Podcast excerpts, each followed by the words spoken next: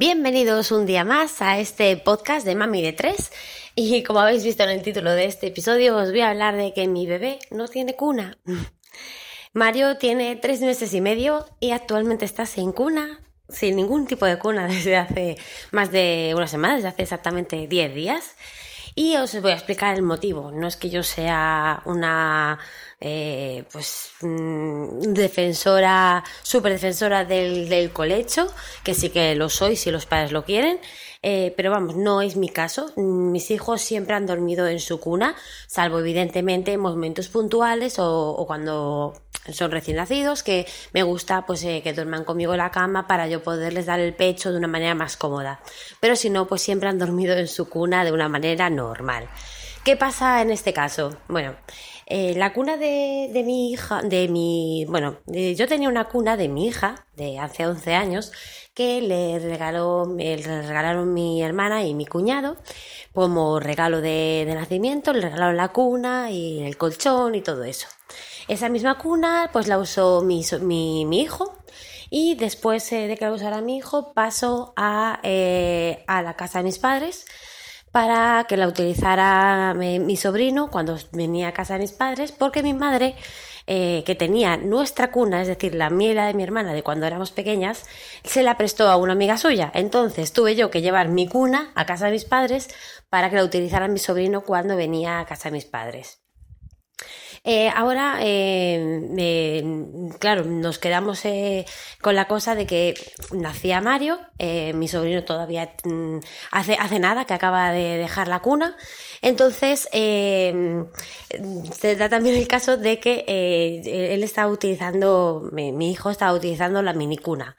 Pero el día 3 de mayo nació mi sobrina, la hija de mi sobrino, o sea, la hermana de mi sobrino, es decir, hija de mi única hermana, y eh, claro, mm, el mismo día que nació, que nació a las 7 de la mañana, pues mi padre y yo pues nos, vinimos aquí a mi casa, desmontamos la minicuna, la llevamos a casa de mis padres, me traje yo la cuna que estaba en casa de mis padres, mi cuna, pero yo la idea que tenía de, de mi cuna era utilizarla pero pintada en blanca.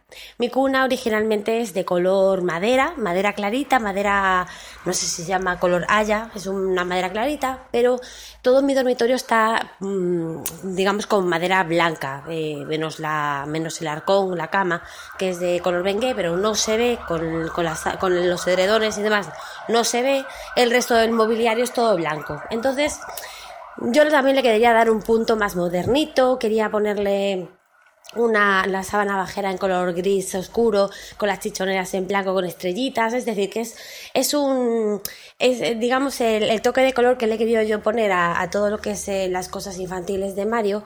Eh, quería que todo fuera en blanco y gris y mucha de la ropita que le he puesto de bebé también ha sido blanca y gris. Ahora eh, pues empiezo yo también a ponerle otro tipo de, de ropa un poquito más modernita, os pantalones vaqueros y demás pero cuando nació pues eh, me centré mucho en lo que es el blanco y el gris, que me encantaba así para, para un bebé recién, nacido.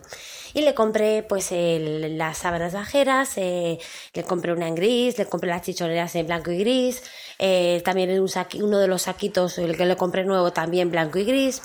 Entonces, claro, con la cuna así en color madera, pues como que no me gustaba. Entonces, mi idea era, pues eso, eh, pintar la cuna de blanco y el mismo día que, que llevamos la minicuna, pues nos trajimos la cuna.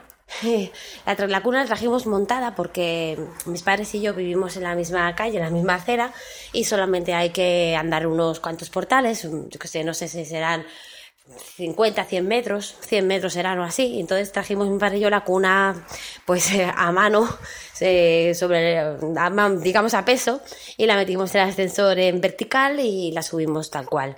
Entonces, eh, desde ese día, pues me he estado pintando la cuna.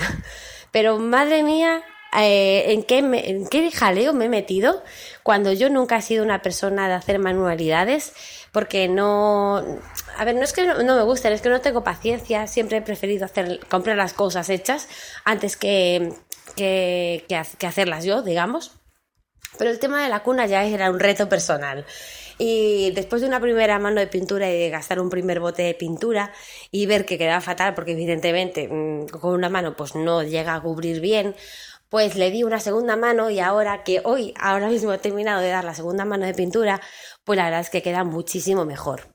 Tengo que decir que pintar una cuna montada, eso es súper complicado, pero no, no, la hemos querido mm, desmontar porque al, luego pintada teníamos miedo de que luego no ajustara bien, que no los tornillos no apretaran bien, que ya sabéis que la pintura siempre engorda un poquito.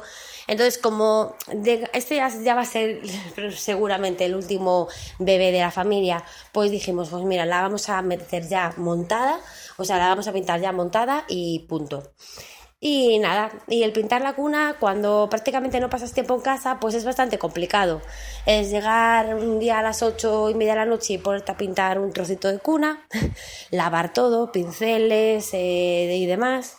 Eh, llegar otro día a las 2 de la tarde y ponerte a pintar otro poquito de cuna y así pues por eso aún hoy después de 10 días pues eh, he terminado de darle la segunda mano de pintura y acabo de comprar un tercer bote para darle una tercera mano, que ya será la última y porque ya no, no voy a darle más manos de pintura, pero la verdad es que va a quedar muchísimo mejor de lo que yo pensaba en un principio. En un principio yo estaba pensando, madre mía, que al final voy a tener que tirar la cuna y comprarme una cuna nueva porque, porque me va a quedar fatal, pero no, la verdad es que después de dos manos, y estoy segura que después de que herede la tercera, la cuna va a quedar súper bonita y, y, bueno, seguramente en mi blog vais a poder ver el resultado final porque lo, lo, lo colgaré y contaré un poco la odisea eh, también por escrito por allí. Y nada, y, mientras tanto, ¿qué está haciendo eh, Peque Mario para dormir? Pues está durmiendo pues donde pilla. En el sofá la mayoría de las veces, eh, por el día, digamos, porque por la noche duerme en mi cama, como siempre ha dormido desde que nació. Eh, y por el día, pues en el sofá la mayoría de las veces, cuando estamos en casa, pero como pasamos muchísimo tiempo fuera de casa, pues en el, en, el, carrito o también a veces en la hamaca columpio que tiene, que también le gusta. Y bueno, y ahí por ahí pues voy, voy acostándolo al pobre para que se duerma sin un sitio fijo todos los días. Así es que estoy deseando que mañana me llegue el bote de pintura. Si me llega temprano por la mañana, le voy a dar la, mano ya, la tercera mano a toda la cuna por la mañana. Eh, y si no, pues eh, el domingo, vamos, de este fin de semana no pasa que yo le coloque su cuna en su sitio, allí en mi dormitorio, y, lo, le prepare la cunita con sus sábanas, con sus chichoneras y su saquito y demás para poder acostarle allí. Pues nada, este episodio, como habéis visto, es un poquito diferente a los otros. Quería mm, contaros esta pequeña anécdota por si alguna os ha pasado, que no pasa nada que el bebé no tenga cuna, que realmente cuando es pequeñito y prácticamente no se mueve, se le puede acostar en cualquier sitio. Y nada más, que espero que os haya gustado, espero que, que todos estos episodios, mm, que, no sé, que, porque os parezcan divertidos y de utilidad, que me dejéis comentarios, que ya estoy viendo que algunos de vosotros ya lo estáis haciendo. El próximo episodio será para comentar comentarios, que me hace mucha ilusión eh, estos primeros comentarios que recibo, poder comentarlos directamente aquí en el podcast. Mm, esa es mi intención, porque los comentarios que me dejáis a través de Spreaker, yo no sé si recibís la contestación vosotros. Entonces, yo prefiero comentarlos por aquí, por el podcast, que cuando escuchéis el siguiente episodio o el siguiente, pues estaré comentando y respondiendo a vuestras preguntas o respondiendo a vuestros comentarios. Y, también eh, en otro episodio os hablaré de podcast que estoy descubriendo después de haber iniciado el mío y, y, por, de, de qué me viene a mí el tema del podcasting, que creo que no lo comenté al principio. Así es que nada, que contactad conmigo a través de mi página web, la cosmética de elin.com. Ahí tenéis la formulario de contacto para poder contactar conmigo y que nos vemos, no, nos vemos, no, nos escuchamos en el próximo episodio. Hasta luego.